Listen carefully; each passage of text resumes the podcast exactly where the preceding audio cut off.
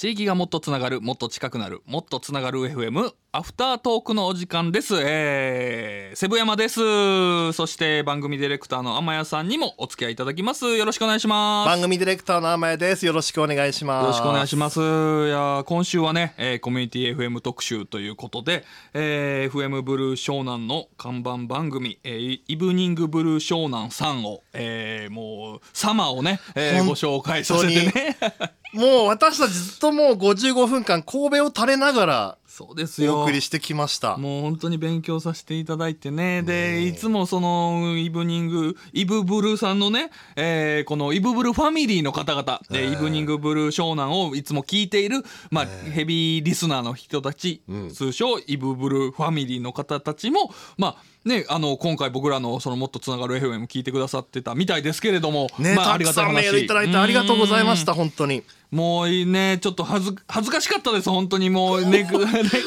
クオリティの高いのやつをね聞いてて今日僕らちょっと噛みがちで。皆さんに比べてももう私たちは一体もうセブ山さんもねもう2万9000円取られてる場合じゃないですよ。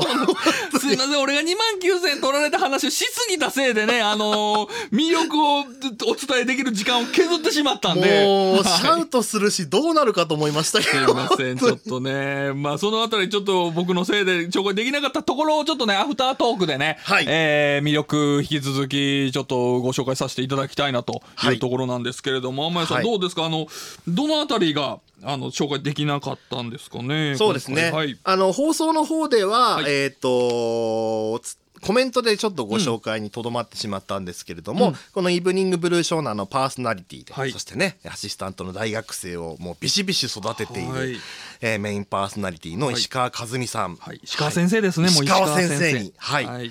でね、あのー、放送の本編でもお伝えしていたんですけども、うん、その、まあ、えー、大学生をスタッフとして、うん、えー、受け入れていて、うん、えー、ビシビシとね、はい、番組制作のいろはを、はい、えー、教えているということだったんですけども。教えているのも、だってボランティアでしょ。そうなんですよ。あのー、ね、お給料が発生しない、うんというのもあるんですがそれと同時に月謝などもない、うん、だから一切金銭のやり取りがなく完全に対等な関係で、ボランティアとして師弟関係が築かれていると。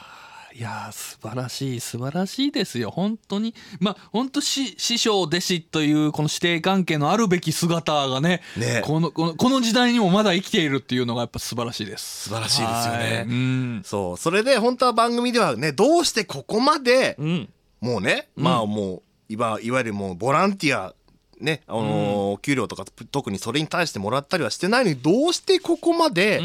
この大学生たちを育てるってことに一生懸命でいられるんですか石川さんというのを聞いて、そのまあインタビューも取ってきたんですよ。はい、はい、で本当ね放送でご紹介したかったその石川さんのインタビューを、はい、ちょっとアフタートークの方で聞いていただこうかと。お願いします、はい、どうしてここまで一生懸命になれるんでしょうか、うん、石川先生。今時の子がそれだけの自分の、ね、生活の中の時間を割いて何かをしてくれるっていうことは、はい、やっぱりその自分に何かしら得るものがあるからと思ってやってくれてると思うので私はやっぱりその何かしらやってよかったこれ身になったっていうようなものをきちんとやっぱ提供したいなと思ってるんですよね。でこれやったからこれだけのものができた。こういうことが分かったっていうことがちゃんと最終的にあの終わった時に身になってなければあの申し訳ないと逆に思うのでだからそれはその辺はやっぱり自分の今までの経験とかスキルはちゃんと伝えたいなっていうふうには思ってる石川さんをそこまで突き動かすものって何なんですか？なんだろう。どうしてそこまで一生懸命になれるんですか？あでもやっぱりラジオは好きですね。とってもあのすごくいろいろな、まあ、リスナーさんもそうですけれどもあのつながりをやっぱり感じます、うん、でそこに不思議なんですけどもお会いしたことなくてもやっぱり信頼関係とか築いていけるじゃないですかでそういう信頼関係があるからこそなんかこう明日が楽しくなれるっていうか未来に希望が持てるっていうかそういう気持ちはありますねあとやっぱりその若い人たちにラジオというものを知ってもらって彼女たちがそれがすごく好きだって思ってもらえることが嬉しいですよね。うんだからやっぱり卒業生の中にもあのみんなやっぱラジオが好きっていう子が今時の子でもやっぱい多いんですよ。それこそ本当にみんなね日本でいろんなとこでラジオ局で働いていたりとか、まあ、そういう情報発信する仕事に就きたいとかそういうふうにやっぱりこうここでやったことが、まあ、直接何かに役に立つわけではないと思うんですけどもでもなんかそういう気持ちを持ってもらえることがなんかこれからその未来のメディアの形なのかなっていうふうには思いますね。もうなんでしょう。ラジオに対する使命感でここまでそうですね、うん、やっぱりそのなんか石川さんのそのこう教えるっていうことに対しての姿勢もなんかすごいなんかねこうさっきからこう例えで師匠と弟子みたいなの出してますけどなんかそう言っちゃうというイメージされるのってなんか見て覚えろみたいなねなんか昔かたぎのをちょっと想像しちゃいがちですけどそうじゃなくて本当になんかもう教えてくださいって言ってるからこそ私の全て教えてあげるっていうのででどいかにするとこう分かりやすく伝わるのかっていうところもやっぱこだわって教えるっていうことにもなんか一生懸命になられてるっていうのがすごい熱い人なんだなっていうのはめちゃくちゃ伝わってきました。本当ですよねだからその実際このまあ教えているところも私たち取材で見学させていただいたんですよ。うんはい、あのもう生放送のインタビューがちょっと盛り上がりすぎて、うん、生放送の開始15分前までお話伺ってたんですよ。あそ大丈夫ですか？そのお邪魔してそんな、はい、ねちょっと、うん、もう本当にご迷惑をおかけしてしまうぐらい聞き込んでしまった、はい、でも本当にもう嫌な顔一つせず話聞いてくださって、うん、でもう実際スタジオその後まあ一緒に入らせていただいたのがもう放送5分前ぐらい、はい、すごいテキパキと準備して、うん、ですごいその番組のこういう内容でやるとかねあの打ち合わせを軽くしていくんですけど、なんていうの石川さんはもうその番組とかその進めていく番組作りの部分っていうことに対してはやっぱり厳しいんですよ。あのーなんていうかこういうねあのやっぱ破綻してはいけないとか失礼があってはいけないっていうところちゃんともうやってはいけないことあのちゃんと抑えるべきところっていうのは抑えていくと、うん、でもそれ以外の人柄だったりその個人的なおしゃべりの部分に関してはすっごく優しい。うん、いやあそうですね。こうなんか人に対しての愛がある方だなっていうのはすごい伝わってきましたんで、まあ優しい方なんでしょうね。ねだからやっぱりそれをこう生で見させていただいたのは、はい、本当に貴重な経験をさせていただいたなと。はい、ちょっとこれ私語りになっちゃうんですけど、はい、そのまあ、こうして全国のコミュニティ FM を取材させていただくと、はい、でまあ、番組開始の時からまあそういうコンセプトの一つとしてはあったんですけども、うん、まあ、じゃあどうやって取材するかっていう時に、うん、まあ、最初やっぱり全国各地行くの大変だから、うん、まあところによってはこう電話で聞いたりとかしようかみたいな話もあったんですけど、でもやっぱりこう、まあ、プロデューサーとも話して、はい、やっぱり実際に行ってお話を伺おうと、やっぱりそこに行かないと見えないものっていうのはたくさんあるから、やっぱり見てきたものを話しましょうということで、やっぱりえー、ちゃんと足を運んでお話を伺って、ね、でも本当に足を運んで見させていただいて本当に良かったなと思えるような光景が広がってました。まさにそのねえっ、ー、と FM ブルー湘南のえー、富岡社長もおっしゃられてた、そのちゃんと人に話を聞いて足で稼ぐことによって、まあ、いろんな情報が集まるっていうのもね、まああの身をもってね、天谷さんも体験しているっていうところで。そうですね。そう実はこの石川あ石川さんじゃないですね、えーと富岡社長、はい、富岡社長。富岡社長のこの部分も、実はインタビューもあの収録させていただいてたんですよ、はい、本当にあの局の事務所で撮らせていただいて、さっきのあのインタビュー収録の時も、終盤の方でインターホンがピンポンってなりましたけど、はい、本当にあの ライブ感たっぷりああれはじゃあ、あのー、えー、そこそこの音なんですね。音源の音なんですね。誰かが来たわけじゃないんです。今日これ聞いてくれてる皆さんが。ジングルではなくて。ないないんですね。そう紛れもなく FM ブルー湘南の事務所で撮らせていただいた、うんうん。うん、なるほどね、えー、じゃあちょっとですね、その、はい、富岡社長に伺ったインタビューもちょっと聞いていただけますか？はいお願いします、はいいろんなインターネットがいろんな情報をただ喋るだけではこれ何も意味ないんですよね。コミュニティの役割を発揮してないんですよ。それはどういうことかコミュニティの良さっていうのはどういうことかっていうと生の情報が取得ができてその情報を流してあげてるっていうのが一番コミュニティには必要なんでそこら辺を一番大切にしなくちゃいけないっていうふうに思ってます。聞くのが上手い人これが一番大切だと思う、うん、聞くことが上手い人はねやっぱり、うん、人間性で面白いねっていうふうに思うよ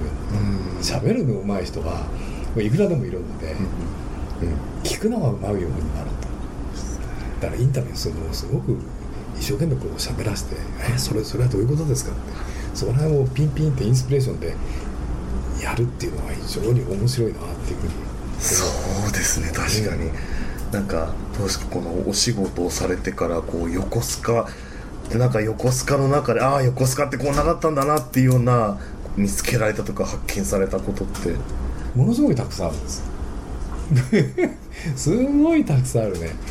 もうそれこそその観光とかそういった面を考えてみても非常に難しい地区だなっていうのは分かる。例えばまあ言っちゃ悪いんですけどその山梨県っていうふうに言えば武田信玄だよね。部分がありますね。横須賀って言ったら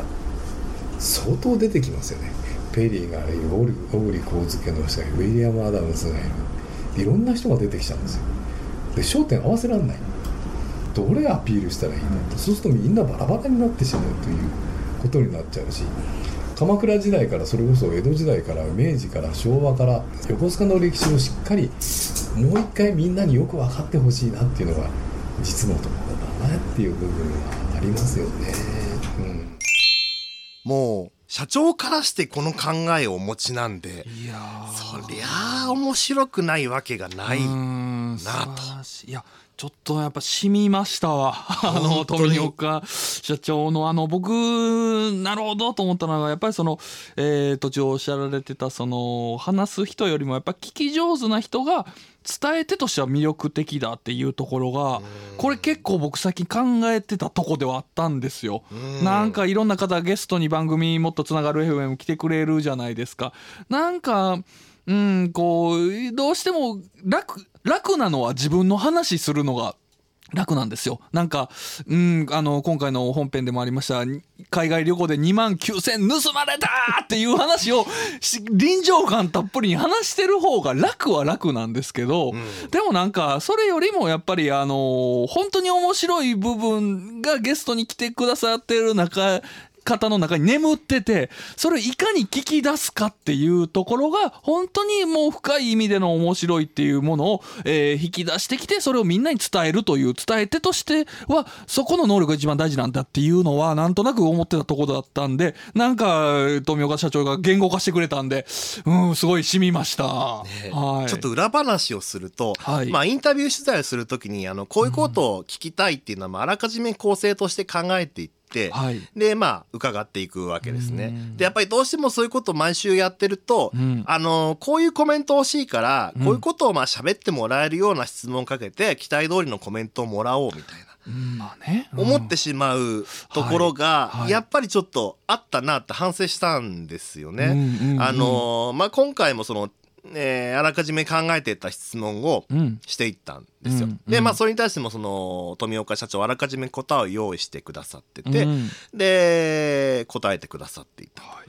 ただ今頂いてたコメントって、うん、あのそのインタビューを取り終わって録音を止めた後の話だったんですよ。ほうその、インタビューした後に、うん、まあ、話がいろいろ盛り上がって、うん、でそこで自然とこう僕らもこう話を聞くモードに入ってったんですこれどういう、えそれどういうことですか？どういうことですか？っていうのをやっぱりこう場が温まってくると聞いてくるようになって、やっぱり聞いて聞いて、あの向こうももうこういろんなことを思い出しながら喋るようになってきて、やっぱりその先にポロッと出てくる言葉が「へ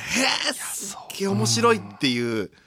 やっぱりその一番のあの芯の部分ってやっぱり聞いて聞いての後にポロッと出た一言がすっごい真理をついていたりするんだなと。なるほどあの改めて勉強させてもらったんですよね。そうですね。まあそのあたりがやっぱりこうね社長が富岡社長がおっしゃられてるみたいにやっぱりこう、えー、なんか関係性日頃から関係性作ってないとね、えー、緊急時に情報を差し込めないみたいなところに通ずるというかやっぱり初対面でもやっぱりいろいろそこでどんだけ会話してお互いを知るかっていうところじゃないとまあ本当に伝えたいことこっちが聞きたいこととかも出てこないっていうのはまあそういうことですよね。そうだから本当にもうね本当にもう FM ブルーショーナーの皆さんにたくさん勉強させていただいて、いこれはさすが25年の歴史があるのはもう本当うなずけますよね。いや本当もう25年間続けてこられたってのはやっぱりそういうことなんだなって。ね、うんいやもうこれはね来週からのもっとつながる FM すごいことになりますよこれは。ちょっとね、こう勉強してね。そうですよ。はい、新しく。これはもう。新しい知識をね、はい、こう知見を得た我々による。もう、すごいことになりますから。ね。はい。言っとかないとね、これはもうだってね、いろいろ教えていただいたわけですから、これぐらいやっぱり僕らも言っていかないとね。ね、やっぱ僕らもこうね、教えていただいたことをやっぱ実践してこその恩返しだなと。そうですね。本当に。だから本当にもうそういう意味も含めて本当 FM ブルーショーナーの皆さんも本当これからもよろしくお願いします。本当にありがとうございます。ありがとうございました。はい。で、ちょっと番組であの紹介しきれなかったメッセージもまだまだ実はありまして、はい、ちょっと読んでもよろしいですか？お願いします。はい。えっ、ー、とポポさんから、えー、ツイッターでいただきました。はい。えー、ありがとうございます。FM ブルーショーナーのリスナーです。スマートフォンで聞けるので、仕事帰りの電車からイブブルーを聞いては番組にメッセージを送っています、うん、和美さんと大学生 DJ の掛け合いが掛け合いが楽しいですよといただいているのともう一つ、はい、えー、スラッシュアッパーさんからえー、55分でコンパクトに説明するのは難しいっすね。ああ、よかった。分かって、分かっていただけた。難しかった。はい、本当にね、喋、ね、ってる途中に興奮してしまって。うん、うん難しい。分かってもらえてよかった。はい。ありがたい。ね、で、はい、僕は全国の番組に投稿しつつ、地元の FM ブルー湘南にも投稿していますが、うん、実家に帰ってきた感を味わいたいがために聞いています。それだけアットホームなんです。なるほど。うなずける。あいやそうですね。なんかソウルフードじゃないソソウルラジオみたいなことなんですかね。もうここがここに地元に帰ってきたぞ自分の居場所に帰ってきたっていうのを感じれるラジオ、いやいいですねそれ。そういう存在になりたいですね。ねやっぱりちゃんとみんなのこのよりどころというか集まる場所にちゃんとなってるっていうのがもうほんとコミュニティ FM としてはもう一番理想のそうですね。働き方ですよね。本当にね いや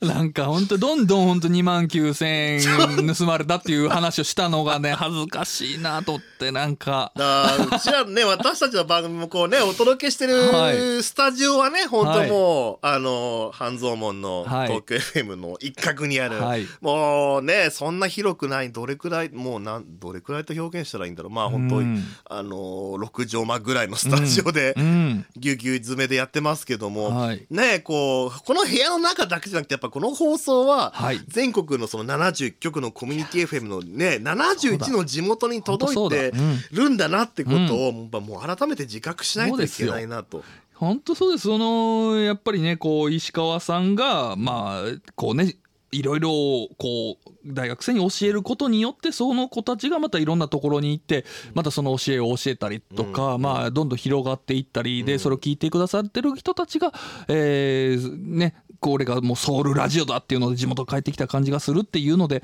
なんかやっぱいいポジティブな気持ちもいもういいことのこう循環が起こってるっていうのがねすごい伝わってきましたしやっぱりそういうの必要だし僕みたいにその金盗まれたから2万9000円分ヤギ2匹盗んでいったのかっていうこの今度ね盗まれたから じゃあ別のやつから盗んだるっていうこの俺危うくヤギヤギ泥棒になるところでやっぱり悪いものはどこかで断ち切らなくといけなくて、いいものっていうね、この教えっていうもの、誰かから奪ってやろうじゃなくて、教えよう、与えようっていうものはどんどん広がっていく。これなんかね、真理をちょっとね、感じる回でした。得るより与えろですね。そうですね。やっぱりこうね、いい情報が人をいい人にしてきて、そのいい人にまたいい情報は寄ってくるんですよね。そうですね。悪いやつは奪われるんですよ、2万9000円とかが。本当にね、もう、頑張ります。本当にねいいいいラジオになってきますんでもっとつながる FM も。ちょっとねぜひ応援してもらえたら嬉しいですね皆さん。本当にね、はい、頑張りましょうねうちら。ね。はい。本当に。はいというわけでもう多分に感情のこもったアフタートークを今週はお届けしてまいりました、はい、ありがとうございます。というわけでね、はい、今週は神奈川県横須賀市のコミュニティ FM FM ブルー湘南さんをご紹介させていただきました。そして、えー、看板番組のイブニングブルー湘南をご紹介させていただきました。ご協力いただいたね皆さんとかメッセージくださったイブニングファミリーの皆様もどうもありがとうございました。引き続きはい、えー、もっとつながる FM よろしくお願いします。ありがとうございました。ありがとうございました。